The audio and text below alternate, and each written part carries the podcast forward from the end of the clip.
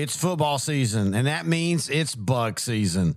Heck, who am I kidding? It's always bug season in Texas. And that's why you need Grandeur Pest Solutions in your corner. They're locally owned and operated. They're trained, they're trustworthy, and they have a proven record as they have been in business for almost 10 years. They provide pest control against ants, bed bugs, bees, roaches, fleas, wasps, mosquitoes, rodents, spiders if it crawls and you don't like it, they're probably going to take care of it for you. Now, they serve all of the Dallas Fort Worth area and they're locally owned. These two guys have been running this business since 2013, and every year they get bigger and bigger. But you know what they still do? They still have great customer service. In fact, if you get a hold of them, they're usually going to have your quote and your job ready to go within 48 hours. That's pretty good. Now, you can call them for a free estimate at 469 809 1769. You can find them online at grandeur4, that's the number four, shore.com.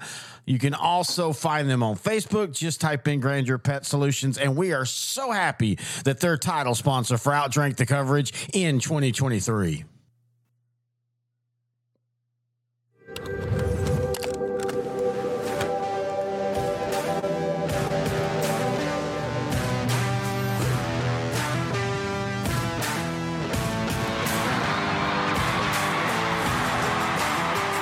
Hey, I mean that is a good point. I think we might start seeing some go back. It was a rough week in the NFL if you're a Dallas Cowboy fan. But first, we're going to talk some college football. That's why we're going to be mean. Hello, everybody. Terry Bennett, intern Noah here, outdrank the coverage. Week four edition, technically week three because we're looking back, but just in general, we just call it the week that we're talking. intern Noah, how are you doing and what are you drinking? Um, well, I'm not hungover, so that's one positive. Well, let's work on that. Yeah. Um, yeah. So yeah, health wise, I feel great. Um, as a Cowboy fan, no, not so much. Yeah, it sucked. But overall, I mean, it's a good football weekend. Yep. And uh, I'm drowning my sour sorrows today in uh, MD 2020 Oh my Red god. grape. Red Grape Edition. Oh my god, what is wrong with you, sir? What has happened to you? Oh my gosh, we need to go it down. It's all over. we I'm need done. To, we need to GoFundMe for Noe for better alcohol. the, All right, Terry, man, how are you doing? What are you drinking? Ah, life sucks, but I'm drinking. I don't know the 92 proof that you brought, you left me. So basically, uh, Hirsch Horizon. yes, Yeah. and it tastes good. But but I'll be honest with you, I, I mainly I looked at the stuff that I had and I went with the highest proof because it was just one of those days. Uh, but Well, we, cheers, buddy. yeah, cheers. Oh yeah, yeah, cheers. Uh, But we Yeah. will be talking about the Cowboys and the NFL here in a minute. But in the first segment, uh, we're going to talk some college football. I will say this: it kind of, and I don't know why there were some good games, but this whole big weekend of all the ranked versus ranked. It, it kind of felt like a little bit of a dud on Saturday night. It just didn't. uh, There wasn't like. I mean, there were some good games. Florida State, Clemson overtime was a great game. Uh, that Washington State, Oregon State game, or I like to call it the Big Ten championship, that was a good game. But a lot of the other ones, man, they were either. I mean, they might have good endings, but they were they were just kind of boring. Yeah, and you and I talked about. I mean, of course, everybody's following Colorado right now. We can just start with that one. Yes, go ahead. But you, but yeah, you and I knew that Colorado couldn't run the ball. Their offensive line was weak. Their defense wasn't really that good, and they're going to Eugene without their dual threat player Travis Hunter, and it showed. Well, Uh, I- Oregon, Oregon beat them forty-two to six. Yeah. it was just a, a blowout win. Yeah, and to be honest with you, I don't think Travis Hunter wins that game. I think he might keep it close. But look, this is if you're a football fan and, you don't have a like you don't have a rooting interest for or against Deion Sanders, you knew this was going to happen. And I, I'm actually I, I tend to I'm rooting for him. He was a cowboy. I liked him when he was a cowboy. Um, there's some things out after that that's kind of eh, in things that he did, but for the most part, I'm perfectly fine rooting for any program like Colorado. And we talked about it last week that, you know, Colorado is one of those programs you want to be good just for the sake of college football. But you knew this was going to happen. Like you just, you, you, Colorado is still not a good football team.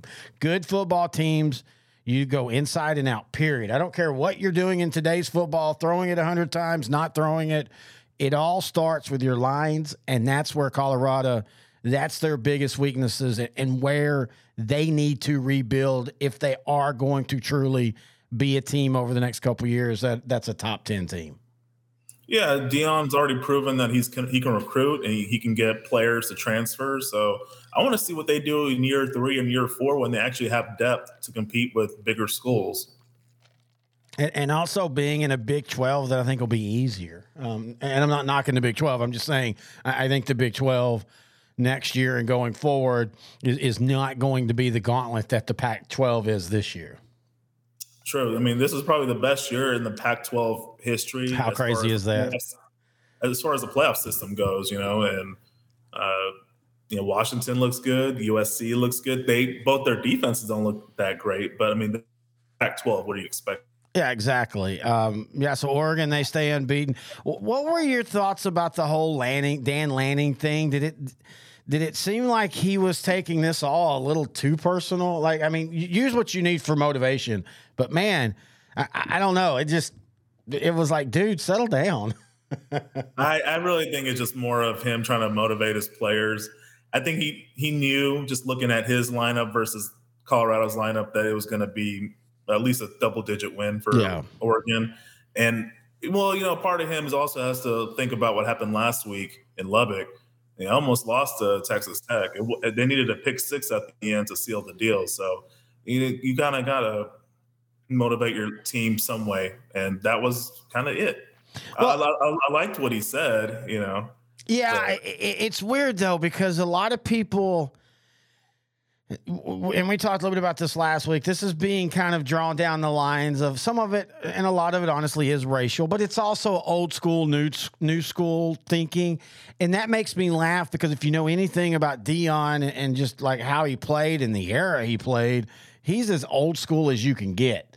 But because he's kind of knowing how to use the NIL, how to use the transfer window, and, and use all that, people are you know like he's the new way, and it's like did, did y'all really not think any coach was going to figure that out? Like that's you're going to get coaches that are going to do what he does now. When they get a new job, they're just going to drop 90% of the roster. Okay, and in saying that, for all those now that are saying, well, it, you know, Deion's doing great. Last year's team was 1 in 11. Nobody from last year's team's on this team. So you can't keep using the whole, hey, they were one in eleven last year, so whatever they do this year is, is a good record because that this isn't last year's team. This isn't last year's team, but you do have to track progress. And winning three games as opposed to winning one game is progress. It's three hundred percent improvement. Uh, Stupid but, math. uh, I'm, I'm, you know, this is more of a long term thing. If they make a bowl game this year, fantastic. They got a big home game next week against USC. Oh, that's going to get ugly. That could get ugly. Uh, if Colorado can take advantage of USC not having the best defense, you know, maybe they'll make it interesting. Maybe the home crowd will affect the game a little bit. We'll see. Oh, you know, that's a good point. Let's see how the home crowd reacts now that they have a loss because Colorado, they're a great fan base when they're winning, and when they're not, they're not there. And so I'm curious to see what we're going to get with that fan base. Are they still energized? Are they still charged up? Uh, but you brought up Texas Tech, and this is how we do this show. We're just going to go ahead and bounce. I want to bounce to them because uh, they lose to West Virginia 20 to 13. Tyler Shough gets hurt early in the game. Um, West Virginia is 3 and 1. But for all the talk about Deion and for all the talk about what he does and his brand, that's literally what Joey McGuire is, is preaching at Texas Tech. In fact, they it, it, everything he does is hashtag brand. And, and, I think Joey McGuire is doing wonderful things at Texas Tech. But, yeah. but they're one in three. I mean, at some point, what you're doing off the field's great and all, but you've got to start showing it on the field. 100% agree. Um, this is his second season, though, and I would give him at least four to five years because you can see that he's recruiting well he's bringing good talent into Lubbock. And I want I, he, he I think he deserves at least one or two years in the new Big Twelve next season. Oh, I, I, don't think I don't think his job's in any any cl- way close to being in danger. Um, but I, I, I mean, people were calling them uh, a dark horse for the Big 12, a dark horse to, hey, if things break right, they could be this year's TCU and, and things like that. Um, so no, I, am not. I'm not claiming that he needs to have his job uh, on the hot seat or anything. I, I just think at some point though, it, they've got to start showing on the field results and not just how it looks on Twitter and, and all that kind of fun stuff. Yeah, hundred percent agree. Uh, yeah, so West Virginia's three and one. Yep. I mean, they their their coach was definitely on the hot seat, so that's a good start for them. I, I think it's it's a it's a week three and one. We'll, we'll see how it plays out when they finish the Big Twelve schedule. But I mean, hey, good start for them. Um, uh, you want to just stay on the Big Twelve? Yeah, let's go now? stay in the Big Twelve. We'll, we'll back to the other big games later. we'll go to Big Twelve, and then we'll bounce around at the end of this segment on the outside games of Texas last week. Okay, well, Houston beat Sam Houston. Uh, there's not much going on there. Houston had a freshman running back uh, get 100 yards, two touchdowns. His name is Parker Jenkins. Yep. So kind of a good bounce back for Houston. Yeah, they needed uh, it. They had struggled with some lesser opponents the last few years. For them to get a blowout win, I, I think is really, really important for them and, and for their psyche. Um, Iowa State and Oklahoma State. If you'd have told me that the winner would need to score at least 28 points in this game, I'd have thought you were crazy. But hey, that's how it works in football. Two teams that have just absolutely been terrible offensively at least woke up a little bit uh, uh, in, in this game. Uh, Rocco Becht had 348 yards and three touchdowns and, a key touchdown in the fourth quarter. Iowa State's doing what Iowa State does. They're going to lose some games early, look really crappy. But I tell you what, they're one of the teams as a Texas fan I absolutely fear playing every year because Matt Campbell just knows how to get them up for those type of games.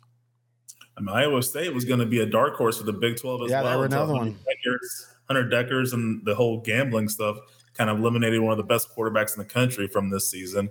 So yeah, I mean their offense has struggled. That's their excuse for Iowa State. Their quarterback yeah. gambled too much out for the year. Oklahoma State, I mean, they're just self-destructing. They got no line play. They're they're penalty prone. Uh, it's just they play an ugly football. Yeah, how long and, does Gundy have there now? And let's be fair, there have been other times in his tenure where there's been a two or three year window where it looked. Oh, every time you drink that, I just want to throw up. Good God! Uh, but uh, there's been multiple times in his career. Whoa, whoa, pause, pause. You know what makes it worse? What? Actually brushed my teeth before I. Oh no, that's going on. That's, there's no pause there. You just had to do that. Oh, oh you got minty MD. Jesus Christ, dude. I'm uh, feeling dead inside, Terry. Yeah, that's the that, that's the acid eating through your stomach right now. It's it's like your adrenaline and your your your endorphins are saving you from the pain you're you're gonna feel. What I don't know what I'm saying. I'm drinking 92 proof, and we're recording at 10:45 in the morning. So hey, you know what it works. This is our first step. Here in about eight weeks, we're gonna just start the show with hi. Hi, I'm Terry and Noe, and we're alcoholics. uh, but anyway, going back to Gundy, I mean, there's there, there has been other points in his his coaching career there where they've had a two or three year window where they're just not great, but he's always kind of pulled it back out. But I mean, at one point you kept him there because he's an Oklahoma State guy. Uh, he, he won some games. They never have quite reached the level that you feel like they should and now they're going below their normal floor. I, I just have you've got to think at some point one of the boosters or multiple boosters are like, hey, we can do better than this. Yeah, I mean, there's a lot of money going into that team. I mean, hell, T. Boone Pickens and his money, you know. Uh, yeah, at some point, I mean, I, I think the boosters like him though, so I think they'll just throw this season away. Now let's remember that T. Boone Pickens is dead, so at some point that money's going to dry up. Yeah, some yeah, money will dry up, but this is a well-funded program. Yeah, they there is expectations, and they have you know at some point he can't live in the past. There, because even like in That's the good, good years where they maybe lost one or two games, those were games they should not have lost, and they were in the discussion for playing for a championship. So you got to factor that in too. And maybe part of his pitch going forward is, hey, look, you know, Oklahoma and Texas are gone. that's the two programs that basically always kept us as a third tier for the most part. So without them, I don't know. I, I just think that that I think at some point, um, you know, even when they had those down years, it usually was because they were losing fifty-five to forty-five. Fans, that can be annoying, but at least that's fun. You know, Mike Leach, that's at least fun. When you start losing 34 to 27, and legitimately 27 might be your high point scoring for the year, I, I think fans are going to start getting bored. And as you know, that's the worst thing. It, you can lose or win, but as long as you're bringing fans in, but once they stop coming in, uh, I don't know. Hey, Kansas BYU, man, that's a hell of a Big 12 debut. That's the Big 12 I like. As Kansas outlasts BYU 38 to 27. Uh, Kansas looked really good in the Reds with the white helmet.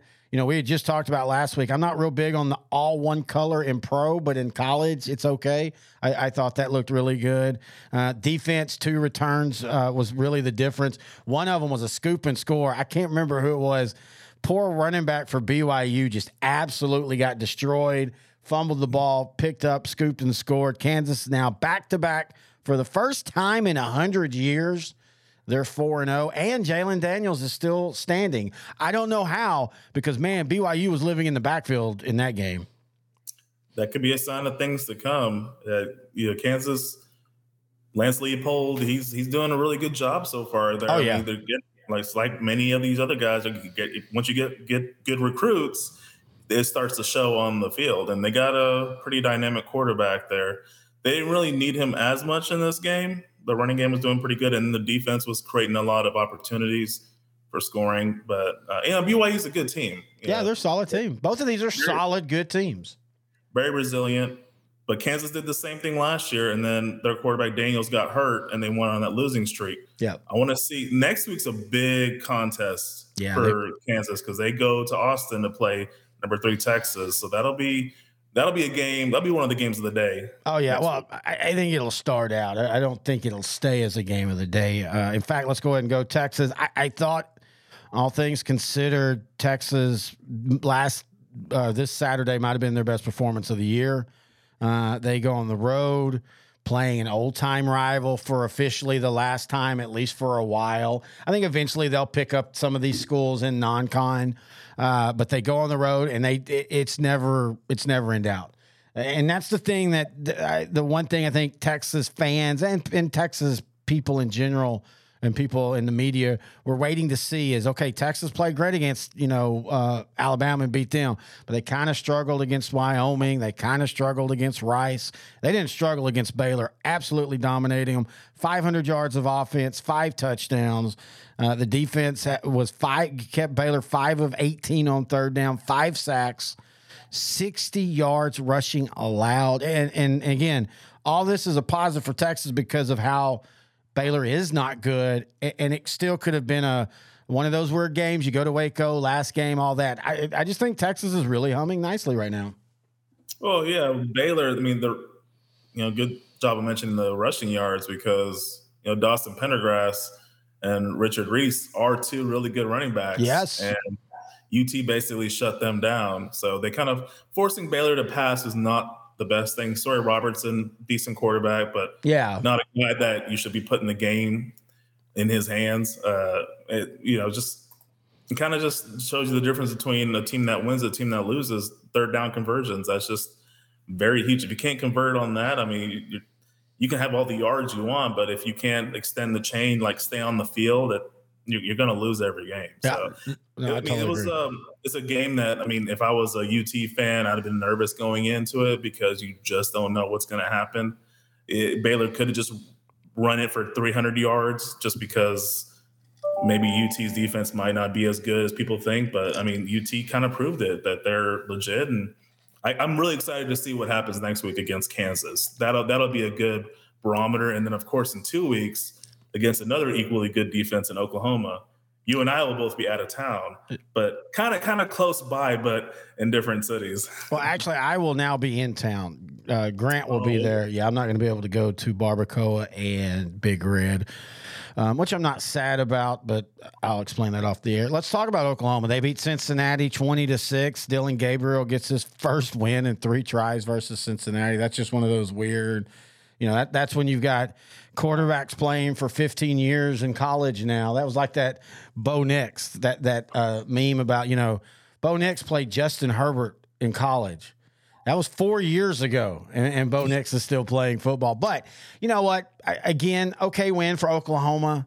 Um, they're, they're they're okay. Now, in saying that, as a Texas fan, I'm still extremely nervous about. You're always nervous about any rivalry game, um, but I I am more nervous about the Kansas game than I am the, the Oklahoma game, and I'm not really nervous about either one of them. I, I just don't think Oklahoma can score this year. They're they're getting a lot of yards though, so that's a positive thing. And Gabriel is being really consistent. I mean, last year he was pretty good and then got hurt and Yeah. then he got back. It seemed like he still wasn't recovered from his injury and he was kind of inconsistent. But yeah, this year, I mean, he's he's on fire. Um, I mean, they haven't played is no anybody. slouch. It was in Cincinnati, huh? They haven't played anybody. This is probably their best, Yeah. the best team they've played so far, and it was in Cincinnati. I mean, it was a pretty just, you know, let rely on your defense. So far, the, their defense has looked good. I will again like to see what happens in two weeks. Yeah. Dallas, the Red River Shootout. So, uh, will it be? Will it still be called the Red River Shootout next year? Uh, yeah, actually, they confirmed that it, it's. I mean, it's still. They're not. They're not going to allow, or they're not going to allow. The SEC's basically said they can keep their dates and, and all that. That's not going to mess up anything. Um, what it'll probably start being is probably maybe the first SEC game for one of the teams, or maybe both. I, I could also see the SEC throwing uh, Texas up against an Arkansas really early. I think the bigger question is, and this is going off tangent, but this is what we do. Um, will Texas and A and M will that be go back to being a Thanksgiving thing? I mean, I, I, feel it should. But I mean, you, you got to fit it inside the framework of of of the SEC now. You know, I mean, and so I think it should, but I I also understand as a Texas fan that hey, we're in a new conference, so if, if we have to choose, I'd rather keep Oklahoma, Texas where it's at. And then A and M Texas can be all over the schedule if it has to be. I don't know, um, or maybe what they would do, and, and I wouldn't hate this, is maybe you alternate Texas and Arkansas, A and M and Arkansas as the Texas Thanksgiving home game each year. That that would be kind of fun. I'm telling you, man, I'm, I'm as excited about Arkansas, Texas. I, I know Texas fans get snobby on that crap. I don't. I grew up in East Texas where there's a ton of uh, uh, Razorback fans. I'm just as excited for Texas Ar- Arkansas to be starting back up. And you know, by next year and going forward, Arkansas has basically built a nice program going forward. I'm, I'm curious to see what Sam Pittman does before he eventually retires. And Well, you're trying to get rid of him. You brought that up last week, and I'm like, man, you act like he's 72 or something. Uh, I Well, don't. he- he's 61. he himself said that he doesn't plan on staying there too long. He Well, just yeah. wants to build up the program and pass it on to his successor. Yeah, but but but I still I still feel that that's at least a four year. I mean, as long as they're being consistently good. Now, if they start to backslide, well, then you know I could see him going. Okay, you know what? I don't need to do this anymore. I'm out. But I, I I still think at 61, he probably at least goes to 65 or so. Oh uh, yeah, for sure. I, I 100% agree with that. And I want to see what they do post KJ Jefferson. I mean, that he's a pretty good quarterback, a, a bit like Cam Newton. Uh, keeps them in games a lot. So uh, it'd be nice to see how Sam Pittman and Arkansas play once he graduates and maybe goes to the NFL. Yeah, no, I, I totally agree with that. And it's curious to see how the NFL is going to treat him because I kind of feel like he's going to be one of those that they're going to want him to be more tight end, wide receiver. And I'm not, I don't necessarily think they're wrong. When I, when I look at him, I I love watching him play, but I don't think, man, that's a great quarterback. I think, man, it's just a great player that happens to play quarterback. Uh, A&M. Now, you were, I think you were a little higher on this win than I was. They beat Auburn 27 to 10. It was impressive. Max Johnson came in, threw for two touchdowns uh, as Conner Weigman was hurt. But I mean, Auburn's Auburn is a few years off. Now, in saying that, they were a few years off 10 years ago, and Cam Newton transferred, and boom, they won a national championship. But I, I, I still think A&M still got all the same problems that they, they've had. Yeah, they do. Uh, yeah, this this should have been more of a, a blowout. I mean, Hugh Freeze is doing a really good job at Auburn, but it's his first year. Yeah. He still needs a couple more years. To get those dollar bills Well, out. We, we all know he's great at recruiting, whether legally or illegally. Looking for strip clubs around Auburn, just saying. so yeah, I mean, force for anybody in the next two to three years. Uh, but yeah, A and M. I mean, as as long as they keep winning, Jimbo Fisher will keep his job. Not as a, I mean, I was kind of impressed with again Bobby Petrino, offensive coordinator. He, I, I thought he responded well in the second half with the backup quarterback. I agree.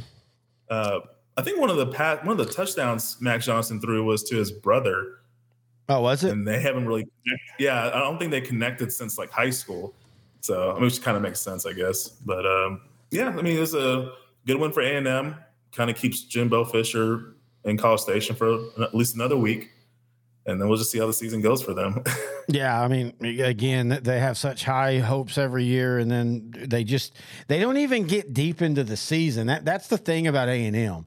It's not like they're doing that where they're getting eight and zero oh and nine zero. Oh. It's it's like three games in, you can already burn down their season and, and move on. Now, in saying that, th- I mean, they still have a valid chance at the West. Um, let's go ahead and talk about Alabama as we're just bouncing around. They beat Missis- uh, Mississippi Ole Miss 24 to 10. Okay, now you and I might again might disagree. Everybody's saying, "Oh, that was an ugly win." I mean, they, they beat the number 15 team in the team or, or in the country have we got to the point with Alabama where we're over expecting? I mean, that's a 14, that's a two touchdown uh, win against a top 15 team. That that should be considered a solid win. But everybody, not just you, but everybody's talking about, oh, Bama wins ugly. And I mean, okay, it's a win. Well, ever since Tua replaced Jalen Hurts in that championship game, we saw a like more dynamic offense yeah. from Alabama. So we're so used to them getting 40 points, even against really good teams. So them just getting 17 against South Florida last week, and yeah, before against Ole Miss, and it was you know 17 to 10 going into the fourth. I am impressed what Alabama did to Ole Miss def- or Ole Miss in the rushing game. Exactly. Because they have, yeah, they have Jackson Dart, they have Quinshon Judkins. Those are two guys that could probably be day one NFL starters today. And you know, Ole Miss only had 56 yards rushing, so kudos to them. I, really think of Alabama, they're going to succeed. I, I, it seems their quarterback play is kind of weak, so relying more on the running game, basically what they used to do when they were winning championships in the early 2010s. Uh, safe quarterback, run for 200 yards. Yeah, get out. Well, and if you yeah, if you'd have told me going into the game that they would score 24 against Ole Miss, I'd have thought they'd have lost. Um, exactly. I, I really did, but but you know what? I can't do it anymore. Let's go to the fucking NFL. We got to talk this game. I am so no, I'm actually not that mad. I'm just ready to talk Cowboys. I, I got this just everything. I, I'm I'm trying to talk Texas and I'm trying to talk OU, and all I hear is Cowboys, Cowboys, Cowboys, Cowboys because yesterday was exactly the thing that you and I said that Dallas had gotten really good about not doing, and that's losing to bad teams. And they lost to a bad team, but they didn't lose it. I mean, it wasn't fluky.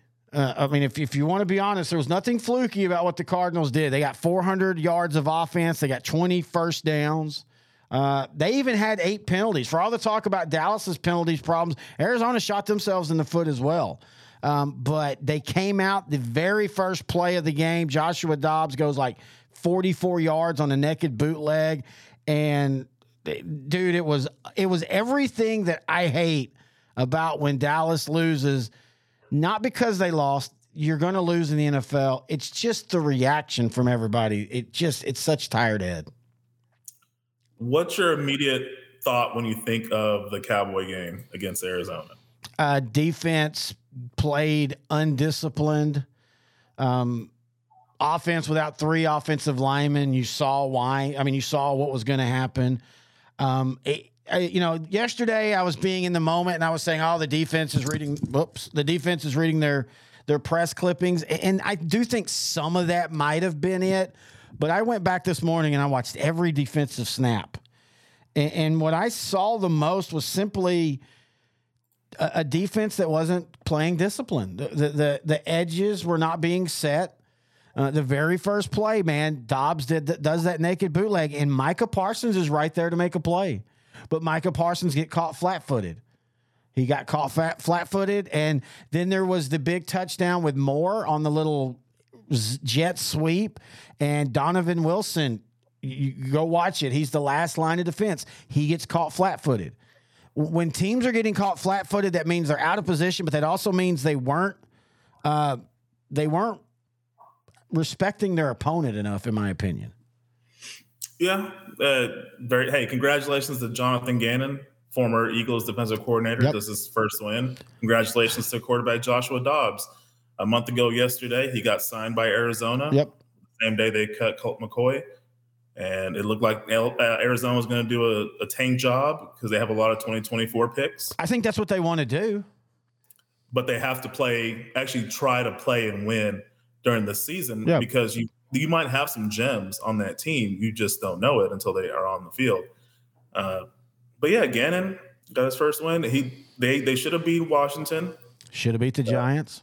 They they had the lead in all three of the games this season and at half. This is the one they actually closed out.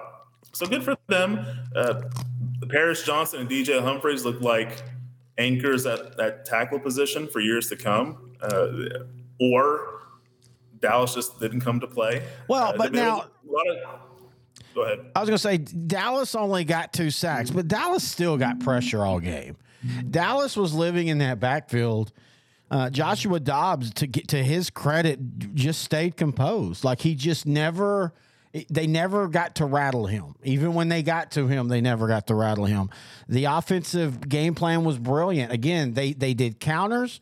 They did traps. They did they did so many plays that sucked in the Dallas ends, both D Law and and Micah Parsons that would suck them in and, and then bounce out or trap them inside and bounce out. And you know everybody's like, well, you know this is why they drafted a, a tackle in the first round. Dallas's interior defense was fine. Anytime that the Cardinals just tried to run up the middle, Dallas usually stuffed them and usually stuffed them pretty consistently. It was all the things where an offensive coordinator, and I, I can't even think who the offensive coordinator is for the Cardinals off the top of my head. 30, I think he's 30 years old. I remember that.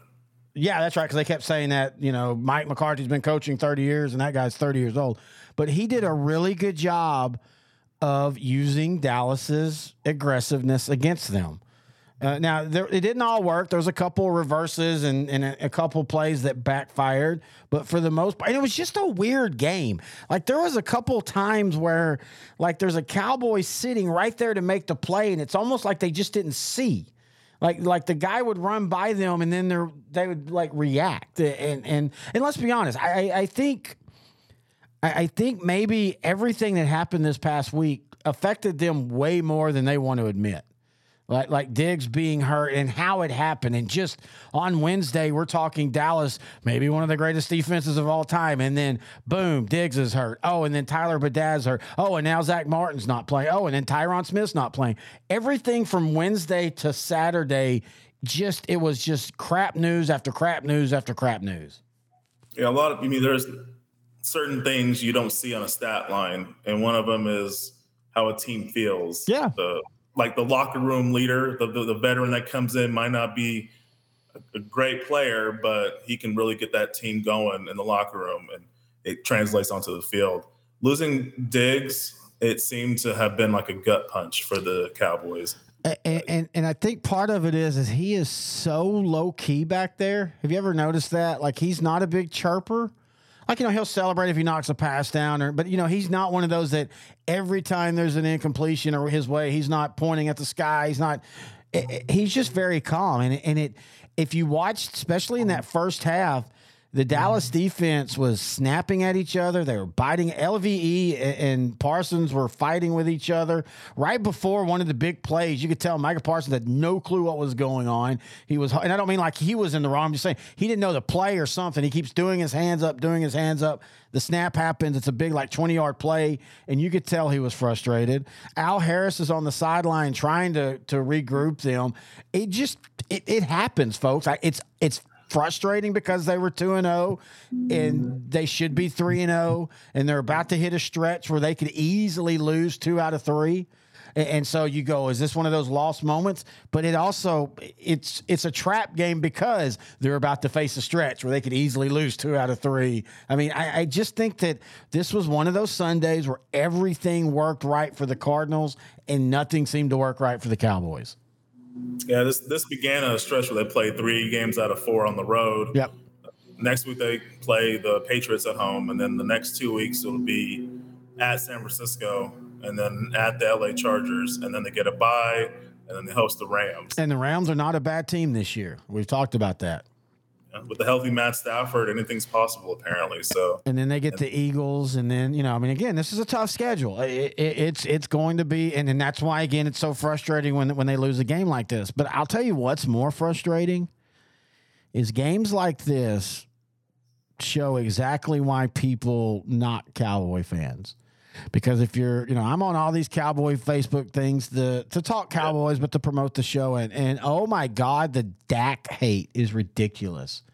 There is nothing about that game last night or yesterday that made me think Dak was terrible.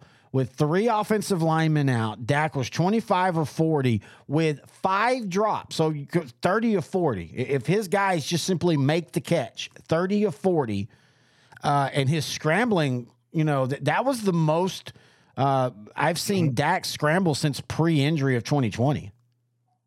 Like, yeah, he looked really good. Yeah, uh, it, it, dude. It, think about Tony Romo.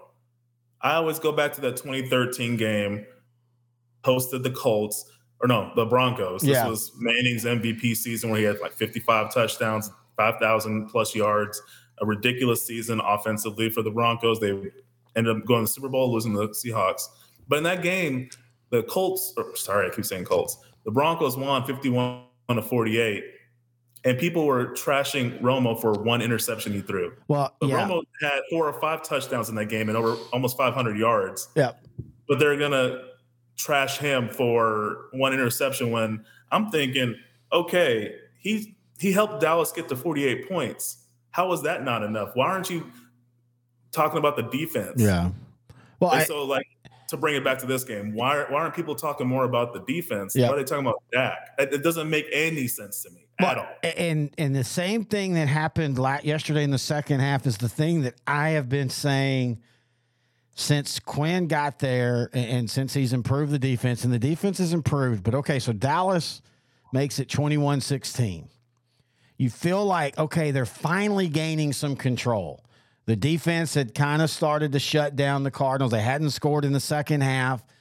All Dallas, you plenty of time left on the clock. It's 21 16. You get the ball back. At worst, you're kicking probably for a field goal because Dallas is starting to move the ball.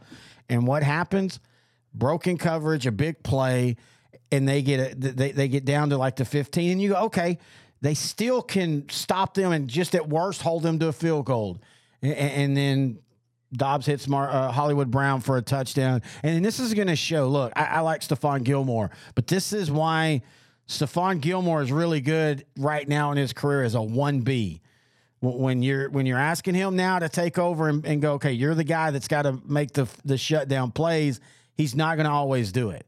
And, and so I go back to with this defense, as good as it is, there are times that when they need to make the drive, just make the stop.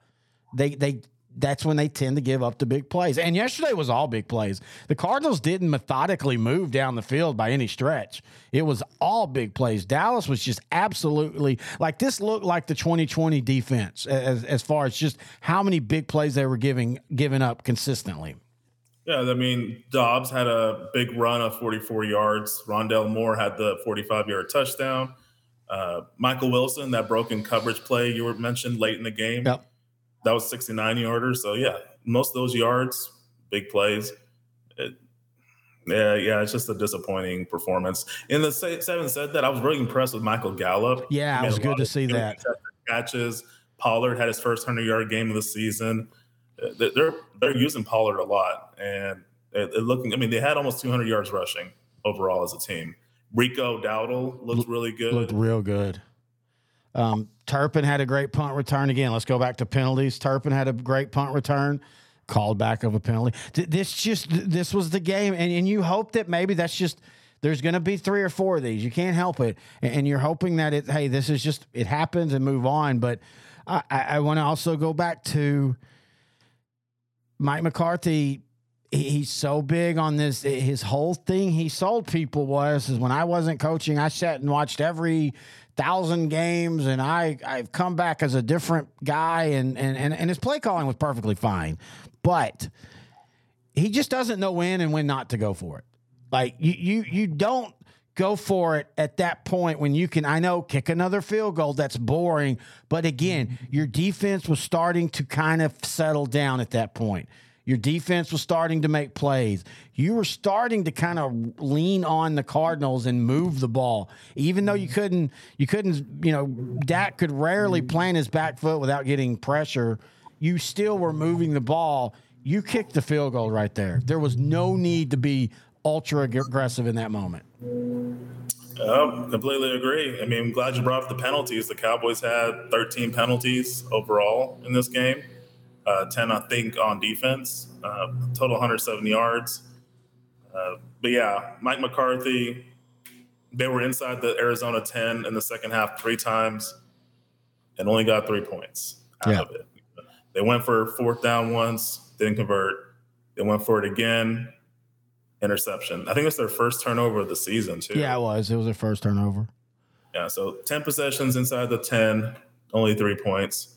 That's a big difference. The the penalties, oh god! And then you, you brought up the Turpin one. That was a that that could have been a momentum you, changer. Yeah, you're at least talking again another field goal at worst. I mean, at, at worst, you're talking it, it, it's it's 19 points and it's 21-19, and, and maybe you're not trying to go for it uh, later on. And and it was good to see Turpin with a return because again, I, have I've been kind of like. Eh, what's his point on the roster? Uh, now, in saying that, uh, 13 penalties. I think 12 of them were in the first half. Like it was definitely, even though the defense gave up a big play on that one drive, it was a tell of two halves. Dallas won the won the second half. They outscored them ten to seven. Or I'm sorry, they I'm sorry they lost by points seven to six, not ten to seven. But they basically like they controlled the game in the second half. Like that felt more until that big play. And again, give the Cardinal offensive uh, coordinator credit for you know, a lot of teams at that point, you're kind of you're you're kind of you know uh, teetering. You've been leading all day. The teams that's supposed to win is starting to kind of crawl back. A lot of teams would have just ran it three times and punted. He went for the the juggler, and, and it made it play off pay off. And I'm going to say it again: this Dallas defense is going to be high risk high reward all year. There's going to be games where they're not getting to the quarterback. And when they're not, what happens then? And we saw that this week you asked earlier his the, the Arizona offensive coordinator. His name is Drew Petzing. Mm. But yeah, 30, 30 years old. Uh, he had a good, he had a great game plan. You have to you know give it up to him.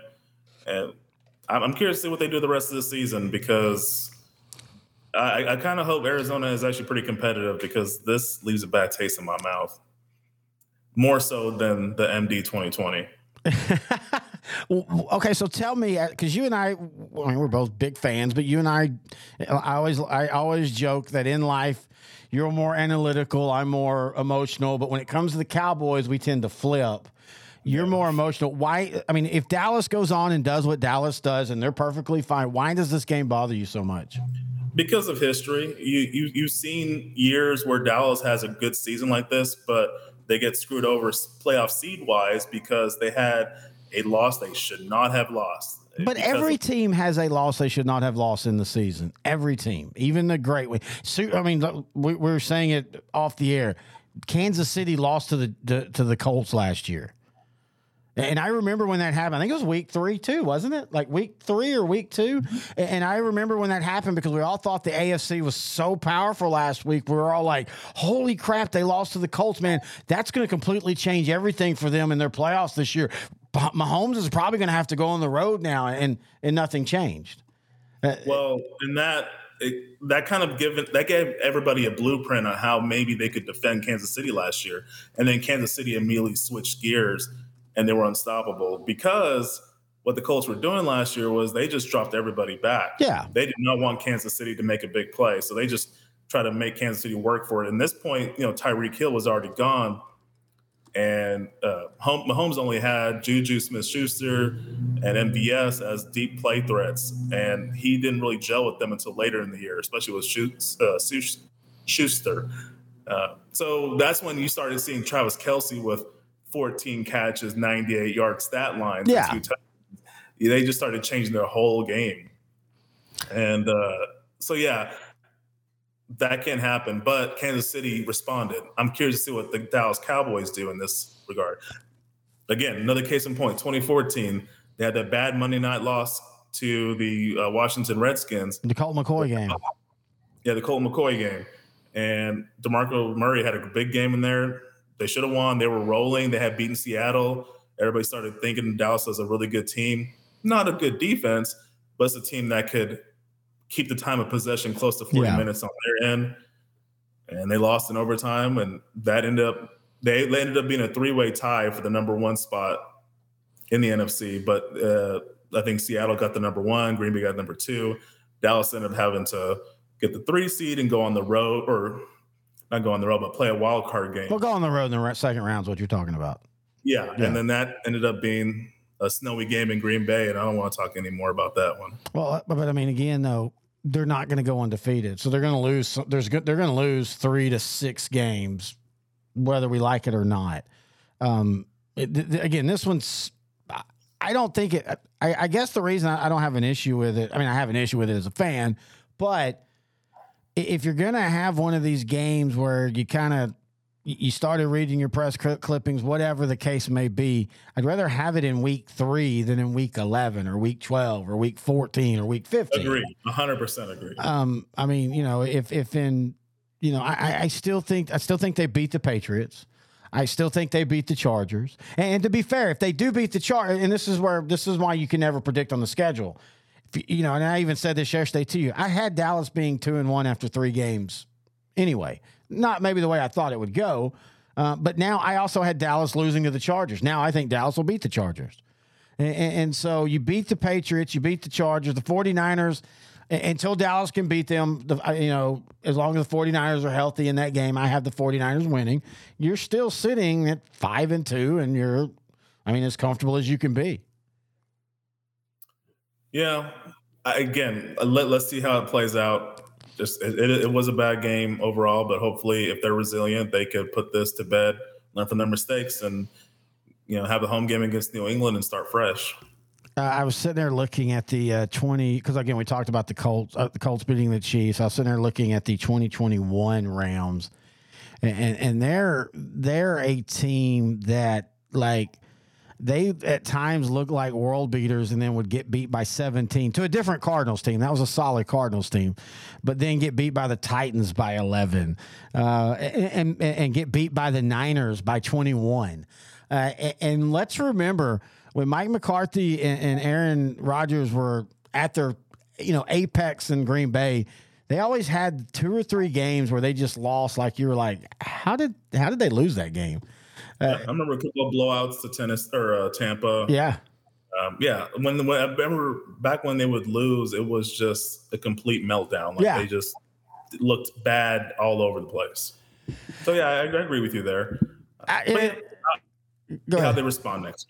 Yeah, and again, and that's that's always the big key. A, a, a, loss is a bad taste until kickoff of the next week, as long as they respond. And I really think they will. I, I think the Patriots are just a good matchup for them because you know I again if unless you're a team the, the, the teams that beat Dallas are going to be teams that are willing to only have their quarterback throw 21 times. And, and Dobbs was 17 to 21, but they're going to run and run and run and run and run when they shouldn't. And I still believe what Dan Quinn does that there's just there's not enough teams in the NFL that'll do that consistently enough. That's very true. You're, you're betting on the odds. You'll probably win 70% of your games playing this style of defense. Yeah. That's fine. Just hopefully you won't run into a team like the 49ers who can run just as well as they can pass. Yeah. And even then with the, the Niners, the last, you know, the last game last year, Dallas actually controlled their running game. Like the running game was not what beat uh, what beat Dallas in that one. Hey, what was uglier to you, Carolina and Seattle uniform games or what the Dolphins did to the Broncos, which was a pretty damn ugly game too, just because of the Broncos uniforms. You you you kind of cut out there. All I heard was Carolina, and then I didn't hear anything else after that. yeah, we had some uh, had a technical issue right there. Uh, what I was saying was, what was uglier, the the Carolina Seattle game uniform wise, or Miami Denver on the scoreboard wise? Oh, that is a good question. I, am going to go ahead and go with the Miami game. Well, well, dude, is a, as a team already quit on a coach two weeks into the season? In Denver's defense, Justin Simmons and Frank Clark were out on defense. So that's a 70 point swing. but in Miami's defense, they were also without Jaylen Waddle. Geez, yeah, you're right. Didn't even think about that, man. I, I, they I had to activate Chosen Anderson from the or Robbie Chosen from the uh, practice squad. Dude, the, the, practice squad rules after uh, COVID are so weird now because Rodney Anderson's a seven year pro, been a Pro Bowler, yet it's on the practice squad. I mean, which I like. I'm, I'm glad it gives players like that a chance because if it wasn't for that, he probably wouldn't be on a roster anywhere. Um, but yeah, I, I mean, I, I, seriously have got you, you, you know, and I jokingly said this to you, and you pointed out, and I remembered he had said that uh, YouTube channel, That's Good Sports, who's a big Bronco fan. I, I agree with him. What devil did the Broncos sell their soul for a couple, you know, for the, the two Super Bowl runs with Peyton Manning? Because every move they've made before it explodes looks good. The Russell Wilson trade, that seems smart. Nathaniel Hackett, that seems smart. Sean Payton, that seems smart. And yet here we are. Not only is the offensive struggle, but the defense, which was supposed to be the bell cow of the team, no matter what. I don't. I'll be honest with you. I don't know how they come back from this. I mean, just seeing Mike White throw a deep bomb to Robbie Chosen, and then Patrick Surtain the second just trailing after him says a lot about the Broncos in that game. And I have no idea where they go from this. Uh, they have a really good defensive coordinator, Vance Joseph. So I'm just shocked that this even happened. Um, I'm, I'm, not. I'm not sure where they go with this. I think I'm going to watch that good sports today just to see what his take is. Oh, it's great. He's this. already posted it. It's wonderful. It's wonderful. Maybe you, you look at the stat line for this. Uh, Miami, they had but 724 total combined yards. Wow. And they almost broke the record for most points in a single NFL game. The the record now or still excuse me. Uh, Washington beat the Giants back in 1966, 72 to 41. That's regular and, season though. Chicago beat Washington 73 to nothing. Uh, right. I can't remember the year. Then, Miami was in line for a field goal with 30 seconds left, and then Mike McDaniel was like, "Yeah, we'll just kneel it. We're not here to break records. We're here to just win and go to the next week. So here's the weird thing, though. Denver next two games are the Bears and the Jets. so there's a really good chance that they're going to be two and three. I mean, I, I see them be because you want to talk about you want to talk about a team that's uh, struggling, and, and, you know the Jets. We know what's going on with them, uh, but the Bears. I mean, as bad as the score looked for the Denver game, the Bears looked worse in their game because at least with the Broncos, you can just go, hey, you chalk that up to the, everything the Dolphins w- did worked, and it did. Everything worked. Those games happen. Usually not to 70 points, but the Bears, yeah. huh? Oh, yeah. I mean, when you have two running backs getting eight combined touchdowns, and almost combined for I think they got like over 370 combined yards between them. Just, that was that that's just a throwaway. The best thing about that for Denver is it was one game. It was one game and it was you're getting your ass kicked so early. You have and this is one of the reasons why they, it, it kept being scored they kept getting scored on. You you you're getting your ass kicked so early. You've already processed and moved on probably before you've even hit the plane. So there are some positives to that. And again, they're on, they're in the they're at the Bears noon this Saturday. Uh, they host the Jets in two weeks. Uh, then they've got the Chiefs, the Packers, and then the Chiefs again. I, I think they'll be two and three. Watch them be two and three because I think the Bears look. A lot of shit happened last week with the Bears. Like not even talking about Justin Fields and him talking about the coaching uh, their defensive coordinator may or may not have had an FBI raid. Even if he didn't, he was definitely asked to retire, as they said, because of immoral and wrong things. That's just creepy in of itself. Um, you know, nothing it, illegal apparently. Yeah, nothing illegal, but they did a forensic search just to be sure. And I loved how they went, "Oh, we do that for every." No, you don't. No, you don't.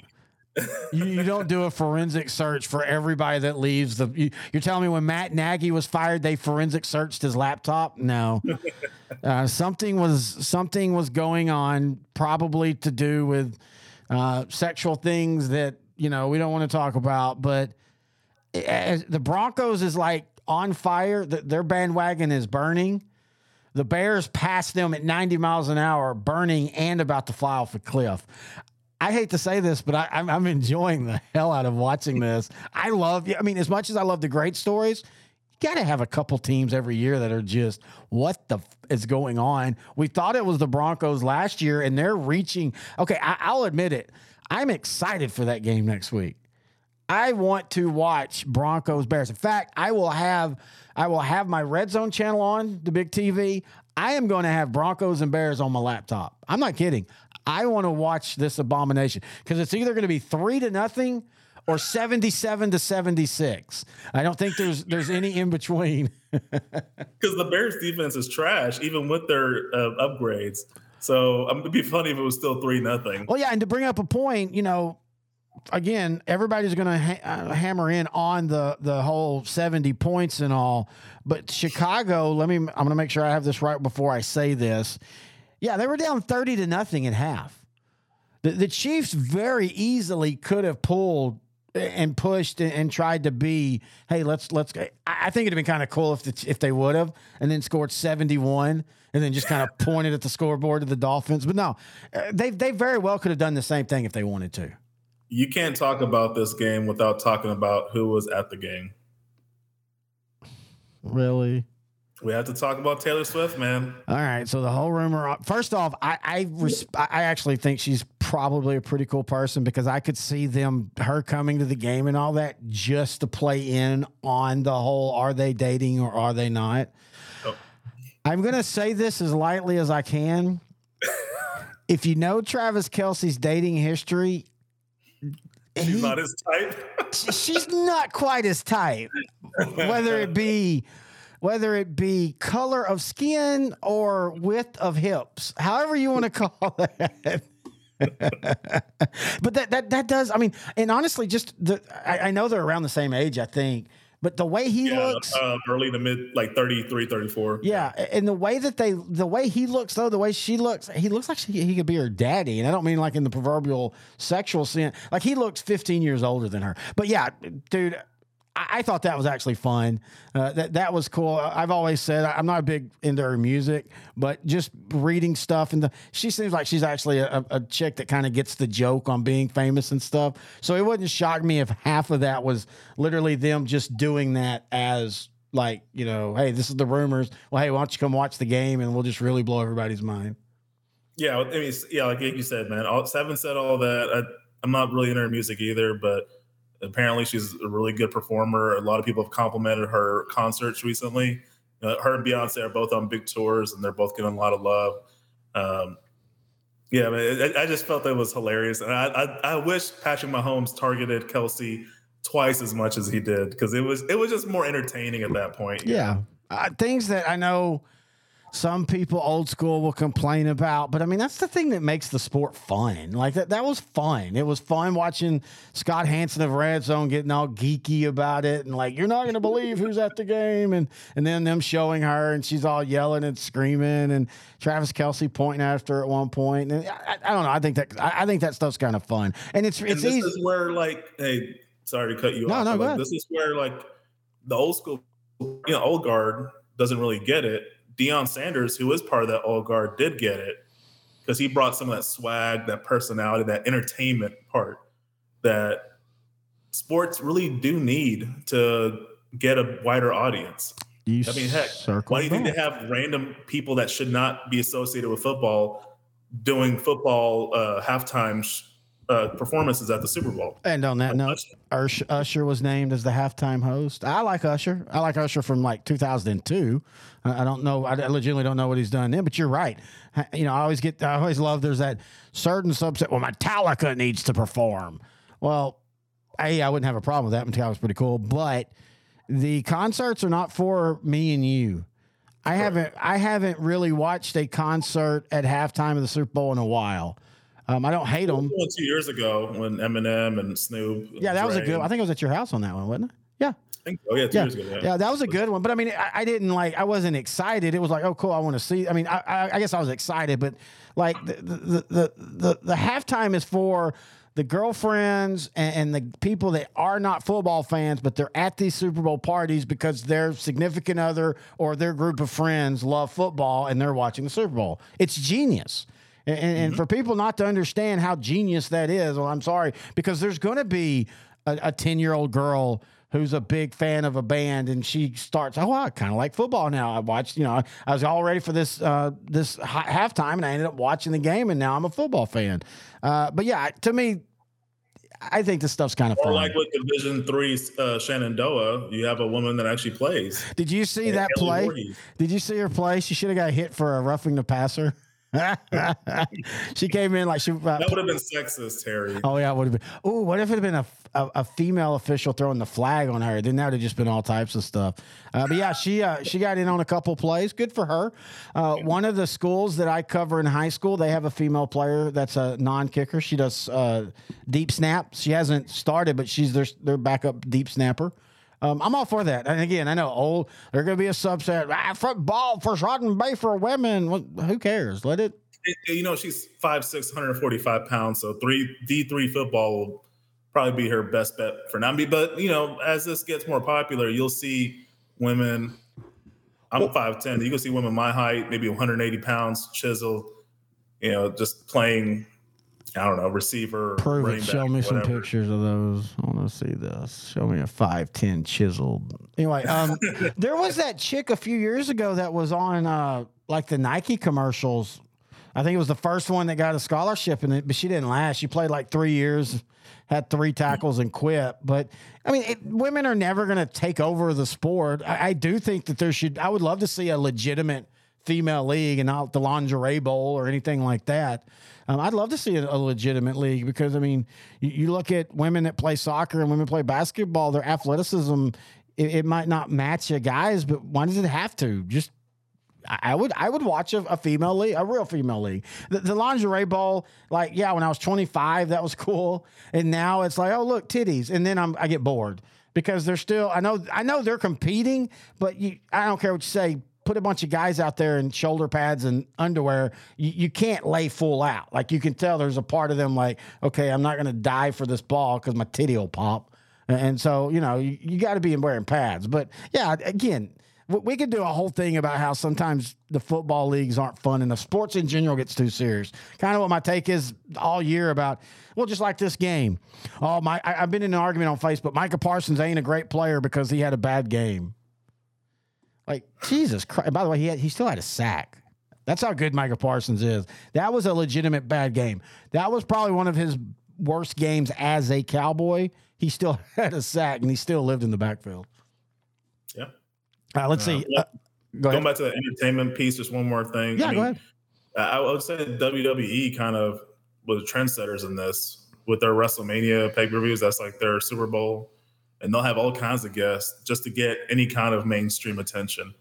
All these other sports, they started doing it way later, but it it works. It really does work. You just have to embrace that you're not gonna make your diehard fans happy, but the diehard fans are always gonna be there no matter what. You got to get in more people. Well, that, that means more money, and everybody loves more money. Well, and that's the thing is anything done is never for the fans that are going to be there anyway. None of that's for us we're going to be there anyway.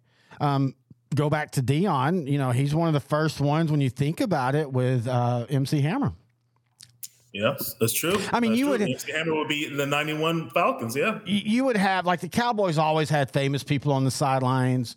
Um, Monday Night Football in the '70s and '80s, you always had famous people on the sidelines, but you would just you would shoot down to them, and it'd be like Larry Hagman, Dallas, and that would be it. Go ahead going back to the race aspect that you mentioned with Sanders. Uh oh. What were people saying about Joe Namath in the '60s when he was doing the uh, pantyhose commercials and wearing mink coats on the sideline? Nothing. He's entertaining. Yeah, probably confusing. Probably confusing some forty-year-old men when they looked at his legs in the pantyhose. Why am I getting around? Oh no, you you. I mean, we could we could talk all day about that, but yeah, there, there's definitely a. I, I, it's not just race. It's but I mean it, it, it is race, but it's also culture. Uh, like MC Hammer, uh, I guarantee you there was a, a certain set of Atlanta Falcons fans that every loss they were like, well, if Deion Sanders and them didn't have MC Hammer on the sideline, I bet if it was Hank Williams Jr., they'd have won. Um, but yeah, it's race, it's culture, it's all that, and and it's you, you bring up a good point. Everybody like, wow, no, you just opened up something. Everybody was laughing about Travis Kelce and Taylor Swift. Yeah, that was cute. Ha ha ha. What if it was Lamar Jackson and Rihanna? What, what would be the reaction then from the average NFL fan? How would that would that have gone over as well, or would we get the well if he was paying attention to football? Well, I say that, but then you got Tony Romo and Jessica Simpson. She was basically. I still halfway believe they never got married or got had a longer relationship because the Cowboy fans blamed her for whatever they blamed her for. NFL fans are old That pink jersey, man. the pink jersey, which actually created a complete trend in there. Uh, what was worse, the the the Jessica Simpson or the Cabo trip? Cabo trip. Oh God, I don't know. See, this is what happens when when we when Cowboy fans or when Nohe and I lose, our teams lose. We just mire ourselves in other bad Cowboy seasons. I'm not lying. I was looking at the 1987 Cowboys on Pro Football Reference this morning. The strike shortened season. Yeah. Yeah, that, like it would have mattered for them. That was the worst seven, eight, and whatever team they were. All right, other games. Oh, hey, we, we got you want to talk about shit. Should we go back to college? Because we just kind of abandoned. No, no, no, no. games. Uh, no, no, I want to I want to stick here because we got to talk Chargers, Minnesota, dude. oh yeah, someone had to win or or tie. But it's still, it's still, in some way, was the most Charger Minnesota way. The Chargers, th- they've got the game. Just punt, just punt. You're gonna win. They don't punt. They give the Vikings the ball at their own at the Chargers 28. And then the Kirk Cousins throws an interception into the end zone. I mean, that was like the most That wasn't his fault. huh? That wasn't his fault. How so? He threw it in only position where Hockenson. Oh yeah, yeah. And it, it, it- okay, I get what you mean. Sorry. But because this is the Vikings, it ricocheted off of Hockenson and into Kenneth Murray for an interception. well, and this is what you talked about. This is Minnesota coming back to the mean. Last year they lived on the one score win. This year they're they're living, or should say, dying on the one score loss. Uh, for the Chargers, uh, they lose Mike Williams. Uh, as, as you were telling me that, I said to you, he's one of the biggest what ifs. I legitimately thought when he came into the league, he could eventually be a Randy Moss type. And- he was headed that way. He was headed that way this year, but he can never stay healthy. But when you look at the Chargers stat line, it looks great, man. 40 of 47 for Justin Herbert, three touchdowns. Keenan Allen, 205 yards on 18 receptions. Uh, the run game looked pretty decent, even without Ekeler for a second game. Yet somehow they only scored 28 points, and and and also they they could just never shake Minnesota. I, I don't know, man. What if? What do the Chargers do? How do they stop being this team that only seems to win when the other teams are just so bad? You know, I don't even know if it's a coaching thing. I mean, part of it is a coaching thing because Staley did the same thing last year, I think, against Cleveland. Or, Yeah, I think it Yeah. was. Yeah, because yeah, that was. they've been winning, but like, I mean, you go back to that playoff game against the Jaguar, 7-0, and they still lose. This is not good. You know, the, oh, also, I was going to say both teams had exactly 475 yards uh, total offense. That's perfect. But I mean, this is a Charger thing that's been a Charger thing, honestly, since Marty Schottenheimer. Like you, you want to go and look and wonder. We joked about, you know, you know, uh, did Denver ten years ago sell their souls? Did did San Diego sell them souls to to get to the '94 Super Bowl or something? Oh, Oh, because that seems more in Oh. line because, you know, Oh. they're all the, dead. Crossroads Demon, he signed a contract. Planes are going down. Oh, yeah, a lot of those players are not no longer among the living. You know, I've never, I, I, I've seen one video, I think, and I linked you to you talking about somebody. It might have even been your your big old buddy Jack Gator fan or whatever his name is. He kind of brought oh, up. Okay. Well, I mean, you like watching him. I'm not. I don't mean that in a bad way. You like watching him, and he's got good videos. I just, I, uh, I don't like people that take 20 minutes to tell a five minute story. I get it for YouTube. You got to draw things out for the views, but anyway, I, I think he brought it up. But the 94 Chargers, that might we might have to have a look back on them one off season because there's just a lot of weird shit. And not even the deaths, but just a lot of weird things. But anyway, talking You about know, the, bring in Miami if we bring up that team. you and the 0 2 Miami Dolphins. That you're talking Yeah, about? yeah, but 94 Miami. Not- they, yeah, but- they had a, but so how much missed that field goal against San Diego? That would have taken them to the championship game, and they probably would have beat Pittsburgh. Yeah, but I mean that's uh, for me. What's what makes San Diego is is everything that happened afterwards. Again, tragically, we're not trying to make light of. I mean, we are because it's just kind of a running joke. But tragically, just how many people since then have died in random ways. It's not like you know, like one died of a plane crash. Junior Seau killed himself. And I'm just going off top. Man, that's the only two. But I mean, others. I- just think that that that makes it more of an interesting thing. But now for the current Chargers, I mean, okay, you fire your coach. What next?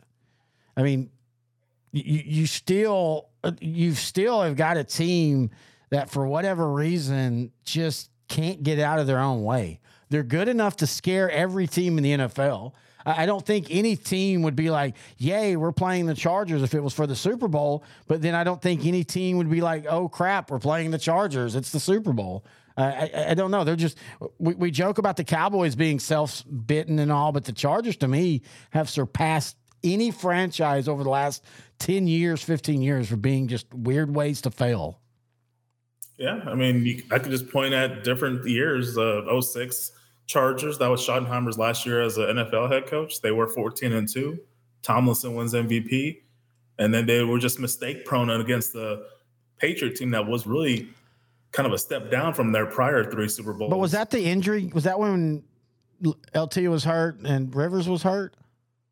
No, uh, that was 07. That was 07 the next year. Okay, okay. Yeah, next year they made it to the conference championship. That was game. their best chance. And I Yeah. think if they're healthy and they beat the Patriots, I think they win the Super Bowl. Well, Patriots were undefeated that season, so it was still a tough task. No, but I'm you're saying, right, I- they had I a think- lot of goal or they had a lot of red zone stops in that conference championship game. So they had to settle for field goals where they should have scored touchdowns. So that was kind of the difference in that game. So you're right. You're right. I, I just think that that was a really good, uh, a really good uh, Charger team, uh, and you know that kind of that kind of that that's that whole playoffs kind of I think for a while gave uh, uh, San Diego fans a bitter taste about LT because remember he wouldn't play, he was hurt and just wouldn't play, and and, And he wasn't he wasn't really high on Philip Rivers either. He had said some comments about Philip Yeah. Rivers leader. that's right, I forgot about that dude. And then he kind of basically willed them past the Colts in that divisional round to get them to the uh, conference championship game. So Well, yeah, and he was hurt in that game. Mhm. Um, but yeah, they lost to the they lost to the Patriots in that game, twenty one to twelve. Um, But yeah, so anyway, for whatever reason, the Chargers are just snake bit. Um, and, and it's just weird because you know, like I said, Dallas plays them in three weeks, and it would not in any way shock me if Dallas loses that game thirty five to fourteen. It also would in no way shock me if Dallas wins that game thirty five to fourteen. You just don't know what you're going to get, and I don't know if if Staley's necessarily the problem, but I don't know if there's anything that you can really point to as the problem. I will ask you this: at what time, at what point does people start pointing at Justin Herbert? Uh, that'll be a long time. Why? I, mean, I, I know. Well, th- you have to pretend this is not the Dallas Cowboys. You don't just start immediately blaming the Oh, quarterback. let me make a note of that. You don't have to immediately blame the quarterback. Okay, I'll fall that away. I never thought about that. Even again, like her, Romo's numbers in that 2013 game I keep referencing against the Broncos were better than Herbert, and Herbert had a fantastic game. Yeah, he had over 400 yards in this game. He had three touchdowns, only sacked once. Yeah. 40 or 47. It- he had a great game by all means. But if they had lost this game, if he if it was the Cowboys losing this game, yeah, they would have just blamed him. Now, I will say this. I always felt that that game actually started turning people's perception of Romo because I mean, there was still the, the group that was like, hey, Romo will never win. He threw an interception. But there was also more and more people going, like, I can remember ESPN doing multiple segments the week after, like, hey, you know what? Maybe it's not Romo.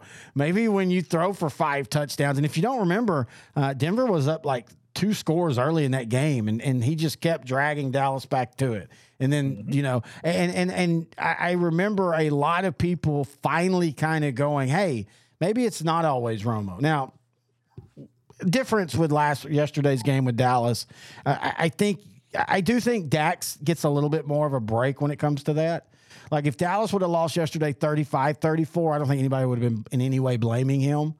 Um, but yeah, the, the, blame is weird. It's weird on all quarterbacks. I've never understood why quarterbacks were supposed to be so important. I mean, I get it. They throw the ball, they, but I, I don't really, I, I don't believe in that leadership thing. I think that gets so overblown. Uh, you never hear a bad quarterback. You never hear a quarterback who's three and thirty. Go, nobody goes, "Oh, he was a really good leader." You only hear that when they win.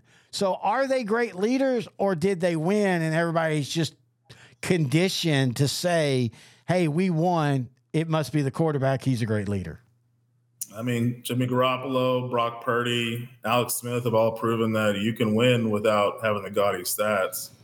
Or were they yeah. good leaders? Uh, was Jimmy G a good leader in San Francisco, but last night he's not when he throws three interceptions? Well, in that case, Garoppolo did get basically pretzeled. Yeah, he, he like twisted into a pretzel, and then he was not good after that. Yeah, that's no, where he threw three interceptions. I know, but I'm just saying. I mean, that, that's the point, though. Like I, I, just think that that's a lot of things that just get kind of overblown. I, am not saying there's not. I, I, do think there was an era where quarterbacks were more leadership like, like you had to shut the huddle up, you had to do this. You just don't really see that anymore. Like you watch any films, and it's usually just quarterback. What's the play? Here's the play. Go do the play, and, and that's it. And I, I just, I don't know. It's a topic for another day. Anyway, let's look at some other games. Uh, what other games you want to talk about from yesterday? Well, now that we're done talking about Cowboys, yeah, fine. I, told you it was going to be long. Oh, hey, Cleveland, Deshaun. Houston. Oh, okay, yeah, Cleveland. Yeah, go ahead. Uh, go yeah, ahead. Speaking of Houston, Deshaun Watson had maybe his best game, dude. That was an impressive win. Cleveland's front four and Cleveland's defense has been pretty solid already. And if Deshaun Watson starts playing like the old Deshaun Watson, Jerome Ford looked pretty good as a backup running back. They've got Kareem Hunt. Amari Cooper had a hell of a game. Um, I, I'm very, I was very impressed with that game. Good bounce back for Cleveland, having lost their heart and soul, as they say, Nick Chubb, who had a pretty good um, diagnosis. It seems like his career won't be over, yeah. which is good. He's one of the best pure running backs in football. So it's nice that he'll be back next year, hopefully. Uh, but yeah, I mean that defense looked dominant again for a third straight game. They they were all in that backfield. And Tennessee, I mean, as great as Cleveland defense was, as good of a performance Watson had with almost 300 yards, a couple touchdowns. What does Tennessee do? I mean, Derrick Henry only had 20 yards on 11 carries. Yeah. Tannehill was deer in a headlight. He did not yeah. look comfortable in that pocket. 27 to 3 Cleveland. They're playing like the hard nosed style they used to play back in the 80s when they were making the playoffs and conference championship games three out of four years. So it's it's it's a dangerous looking team. Oh, the, the, thing that saves Tennessee is the fact that they're in the AFC South. Um, yep. I mean, just to, to we'll, we'll, piggyback that here in a second and, and, move over to Houston, but they're in the AFC South. Um, Derrick Henry's kind of made a career of looking very pedestrian for five weeks of the season, and then about week six, seven, and eight, that's when you start to see him ramp up.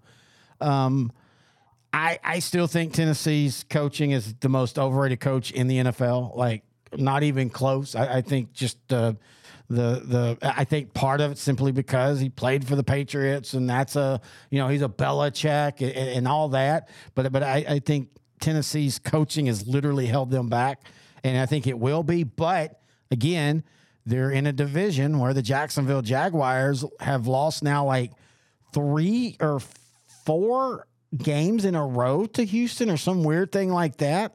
Uh, for whatever reason, Houston just has Jacksonville's number as they beat Jacksonville 37 to 17. It got so bad that tight end slash fullback Andrew Beck picks up a, a squib kick and returns it like 85 yards for the touchdown. Uh, CJ, the heaviest player to ever score a kickoff return touchdown. That is pretty cool right there. A the fact that pounds. A the fact that people actually know that's pretty cool. Uh, CJ Stroud looked legitimate, 20 of 30 for 280 yards, two touchdowns. Nobody's talking about Tank Dell, but that wide receiver, I mean, that's a combo right there.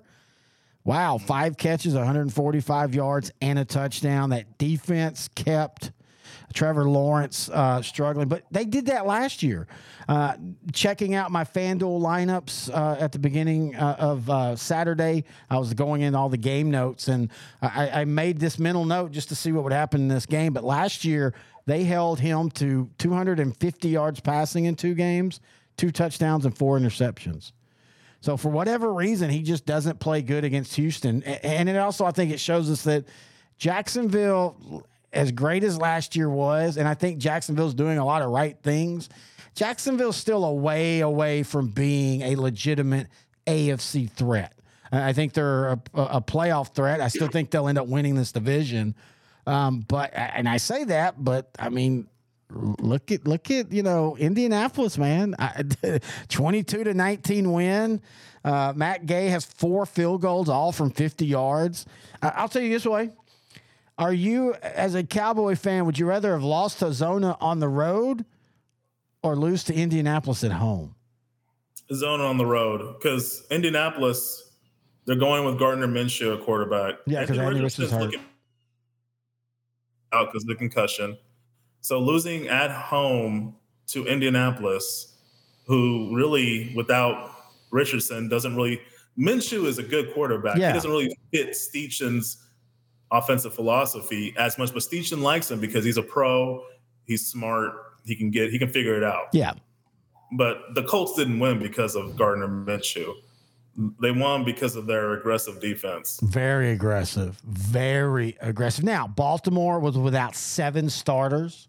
Mm-hmm. Um, but still, Baltimore, they just, Baltimore does this. Baltimore will play really good against the Chiefs and then play really bad against the Colts. I think they're going to be fine. Uh, bringing up the Pittsburgh game, I just want to bring up, um, excuse me, uh, TJ Watt, two sacks. Uh, Micah Parsons could have 25 sacks this year and still not lead the sack race. TJ Watts is just like, I, I think the question needs to start be having is he better than his brother? Ooh.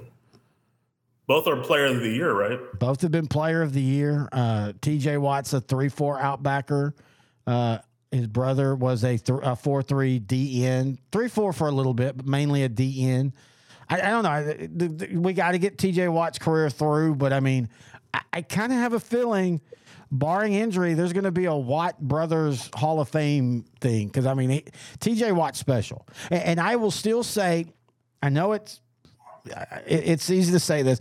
I still say I understand what Dallas was doing when they took Taco. Not that they took Taco Charlton, but they didn't t- take T.J. Watt because they were a four-three team and he's a three-four outside linebacker.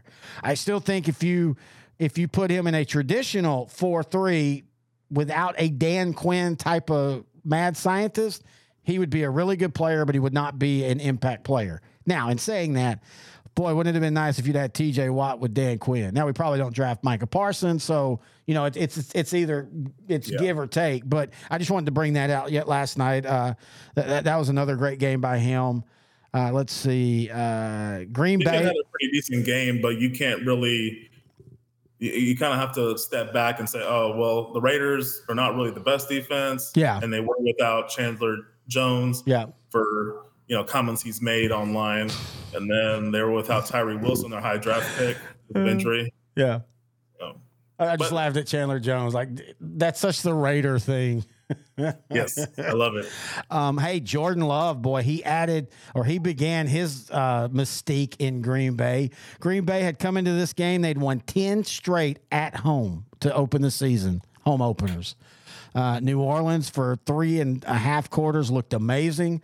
They were up 17 to nothing. I had put on my notes uh, underlined uh, is New Orleans the real deal? Could they be an NFC title contender, which I think they could be? Uh, then D- Derek Carr got hurt, but more importantly, Jordan Love and that offense just woke up. They score 18 points and they get the win. Uh, that that's I'm telling you what, man. I don't know what it is, but Green Bay, the last three quarterbacks, they sure have fucking hit that out of the park. Yeah, I mean, Love didn't have this best game. He did miss some targets that were wide open. I remember one over the middle to Luke Musgrave, their rookie tight end. Uh, but yeah, I mean, when it, when it mattered, he had that great throw and catch to Romeo Doubs. Yep. And you know, things did change when Carr got hurt. Good thing is, it doesn't seem like it's going to be significant time he's going to be out. So you'll you'll at least get one start from your favorite quarterback, Mister uh, Crab Legs himself. Yeah, we'll see. We'll see. They, they, are uncommitted to him, so we'll they, see. They, you know, the Saints weren't a good-looking two and zero team to begin with, but they No. did have a good defense, so and good on them. Hey, hey, Green Bay's two and one without Aaron Jones, uh, with a, with a young, inexperienced Without Christian Watson. Hmm? Christian Watson hasn't played. Yeah, Chris Watson hasn't played, so it's it's pretty impressive. And Love is still looking really good. He's he's fairly well protected back there. So it, it, and the defense is really showing up. So I'm really excited to see what they do the rest of the season. I always like these young teams. I mean, they just got young overnight. You know, they get rid of Rodgers, they got rid of That's a good point. Lazard, they got rid of uh, Cobb. Bob. So they got young overnight, and so far they're, they're looking pretty pretty competitive. Uh, Seattle beat Carolina in a very exciting game, thirty-seven to twenty-seven. Kenneth Walker went off. He had two fir- uh, second half TDs. Geno Smith still doesn't look quite right. He threw a couple just really bad interceptions, but then he also made a couple clutch plays.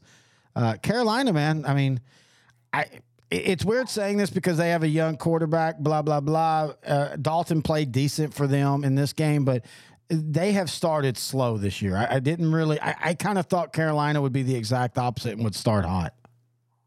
Yeah, I did too. Uh, Frank Reich seemed to have the quarterback he really wanted, and they got some good veteran talent in the offseason. So I, I, I felt that they would actually have a pretty fast start on offense. I need them on defense because they can't really rush the passer, and they're great secondary, which it, when healthy, they have a really good secondary. Yeah. The problem is they're never healthy. Yeah, that that's kind of been an issue with them. Now you have their game this week. We're just kind of blending in there as we're about to wrap up. You have their game next or this week. I say next week. It's this week as a toilet bowl game. I mean, record wise, yes, but Wait, wait. Go back. Who, who am I talking about? Carolina. Talking about uh, Carolina. well, how many wins does Minnesota and Carolina? I know. I, l- let me finish. This 92 proof is working good at 11 a.m. Um, Yeah. you you have it as a toilet bowl game, and I'm, I agree in theory, but I, this could be the most exciting game of the weekend because you know, no matter what, Minnesota, it's going to be one possession. Uh, I, I don't know yet if, if Dalton will get his second start or if it'll be Young, but either way, it's going to be a fun game. Um, let's see. Oh, Detroit, Atlanta. Hey, Detroit won a defensive game. That is that's a big point in my opinion. No matter what, is Detroit defensively still kind of their issue, and they held Atlanta, who I still think they've got to figure out the quarterback, and it ain't Desmond Ridder, uh, but they held Atlanta to six points. Uh, and Sam LaPorta, the new Gronk, wow, the, the the start he's had. You think T.J. Hockenson in, in Minnesota's like, guys, I was doing that. I still don't understand that trade. I feel like something's going to come out later on that maybe him and you know him and Campbell didn't get along, or maybe him and Goff because he seemed to be a really good fit for that Detroit team last year, and, and like it seemed like he was really good and everything, and then they trade him off. But hey, they got a great uh, draft pick with LaPorta in it, so I, I'm impressed with that win simply because it was a defensive game for Detroit. I remember at the time of the trade, Detroit had only won one. They were struggling. You know, they didn't really. They, they last year they finished nine and eight, but Yeah. they got most of their wins in the second half of the season. Yeah, So eh, maybe it was just sell off some of your assets, get something in return for the future. It could have been that, or it could be some drama in the you know front office. Who knows? Uh, let's see. Uh, San Francisco beat the Giants. I, you know, again until the Dallas lost to the Cardinals, it the Giant or the, the Niners seemed to struggle with the Giants way more than Dallas did. Not that the Niners really struggled with them, but they still. Well, well, this is what the Giants did that the Cowboys did in the divisional round was just get in that backfield. Yeah. They they blitzed. I think Purdy had 39 snaps. It's a good And I believe the, the Giants blitzed 33 of those times. Yeah. So Purdy was pretty shaken to start the game, but then when he he got he started calming down, started you know checking down to uh, Deebo and some of his running backs. So and then they started pulling away after that. I mean, it, it was I think 17 to 12 at one point, and then the 49ers just assumed control. So Uh, uh, New England beat the Jets in a game that should not have been close at all. I don't understand. This is where, when I look at New England, I'm going, man, y'all, y'all are just y'all are not going to admit that the, the the offense is an issue with this team. I I know the Jets defense is good, but the Jets you can also see on defense are, are kind of grinding, being ground down, and yet the Jets had a chance to, in the fourth quarter to win this game. Um, other than that, I just wanted to kind of blend that into that's who the Cowboys have to play this week, is they're going to be taking on New England. Uh, I kind of feel like this is going to be a good bounce back game.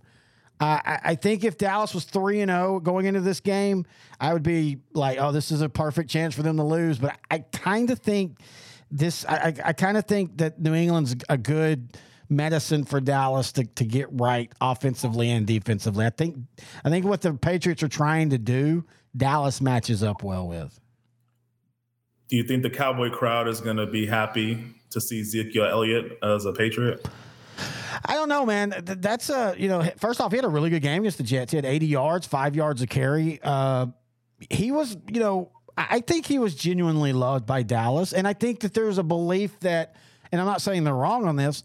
I think there's a genuine belief that part of the red zone struggles is Dallas doesn't have a true power back.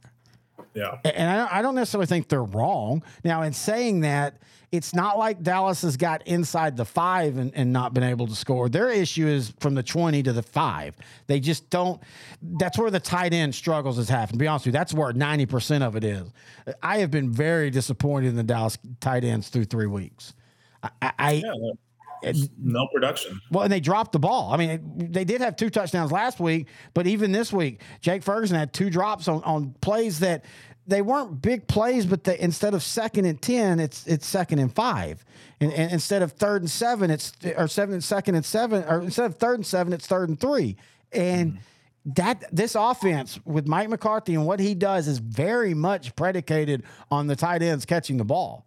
And, and so, you know, that to me is the issue. But you can't tell me New England ain't going to give Zeke the ball 25 times in this game. Yeah, they gave him 16 times against the Jets this week.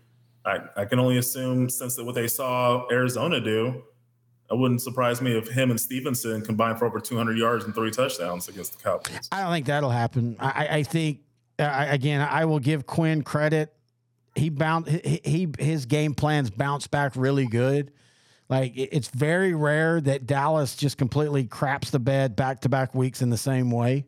Um, also, again, I still think that this was just one of those where give the Cardinals a lot of credit, but Dallas just didn't play well. And I don't think that happens at home against the Patriots. I, I, I think Dallas wins this one, and I think you actually see, and the Patriots defense is good, but I, as long as Martin and, and at least one of the others is playing, whether it be Tyler Biadasz. Now he might be out a couple weeks because he has the hamstring, or Tyron Smith. Which, by the way, what was Tyron Smith doing? He's dressed out and he just looked angry all game.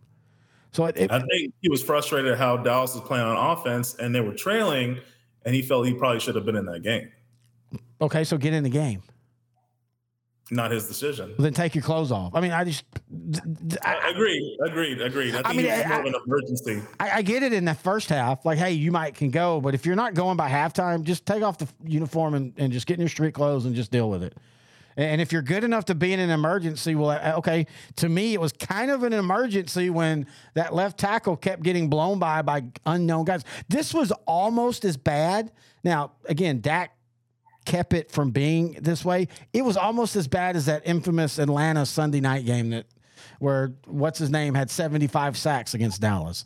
That's how bad this def- offensive line looked at times yesterday. Yeah, I- I- like I said before, I really think Chuma being left tackle was more because they wanted Tyler at left guard for interior help because the center was also, you know, Tyler Biadasz was out. So they really didn't have much going on in the interior. Why Zack Martin was out too, the all time great guard on the right side. So I really think they just needed interior help. They didn't want anyone getting pressure up the middle. Having Tyler Smith at left guard increases the chances that that won't happen. Well, see, then I'll go back to again. Then at some point you go, okay, this ain't working. Tyler, kick out. Chizo, you go back inside, and we'll figure it out. Because again, the the the, the, the Cardinals have a good solid front and they've gotten sacks this year, but there's nobody in the middle of the Cardinals that I'm thinking, oh dear God, we've got to have Tyler Smith in there. That if, if that was their thinking, and I'm not saying you're wrong, then that's just bad thinking. That makes no sense. That's the only explanation I could come up with watching this game. That's the only one that actually would make sense to me. But I, I agree with you. I, I think it was a bad call. Hey, do you think that the prime time people are kind of wishing maybe they didn't lean on the New York team so much this year? Uh, you do get Kansas City versus the Jets on Sunday night. That's going to be ugly. Now, the Seattle Giants game should be pretty good because the Giants are not as bad as what Dallas did to them. If they blitz like they did against the 49ers in Seattle, I'm not sure how what the health status is of the the Seahawks uh, tackles. Yeah. Austin Abrams, Abraham, uh, if, if they're still hurt, that could be a blowout win for the Giants. Oh, see, I think if they try to blitz Geno, that they'll they have the wide receiver, and I know San Francisco has a wide receiver corps, but San Francisco's offense is just built different. Um, I, yeah. I, that could be one of those games where uh, the Giants have like six sacks, but they also give up 400 yards in passing. Because that's one thing Geno does so well is he will sit in that pocket as guys are flying all around him, and he's gonna he's gonna complete that throw before he gets it. You know what? You're right. That that low key might be a really solid Monday night game. Yeah, it, it, could be. It could be something. It, it could be a, a, wild game for all hey, we know. Hey, last question. Um, do you like? And, and, a lot of it's because of the TV strike. Uh, but do you like how the NFL the last last week and this week are doing the double hitters? Or, or really not double hitters because they start within an hour of each other. But do you like the two games on Monday night? I do because I hate waiting till seven fifteen Central Time to watch Monday night games. It's kind of nice to have a six p.m. Central Time game. On that note, I'm going to finish my 92 proof. I'm going to take a nap until the six o'clock game. That is outdrink the coverage week four, three. I don't know. I don't ever know what to call it. We're talking week three stuff mostly, but we are week four in the season. We do appreciate everybody joining us. You can email us, odtcnfl at gmail.com. I guess I need to change that email since we also do college now. Uh, you can find us on Facebook at OutDrankU. Oh, October 16th, we're going to be back in studio. Uh, we're not going to be talking Cowboys that show because they're going to be playing that night. Uh, but on top of that, with the holidays coming up, uh, your schedule opens up more. So we're going to have some more Monday in studio live shows. Uh, so be following us for that on our social media until week five. He's intern Nohe. I'm Terry Bennett. This has been Outdrank the Coverage on L4 Media.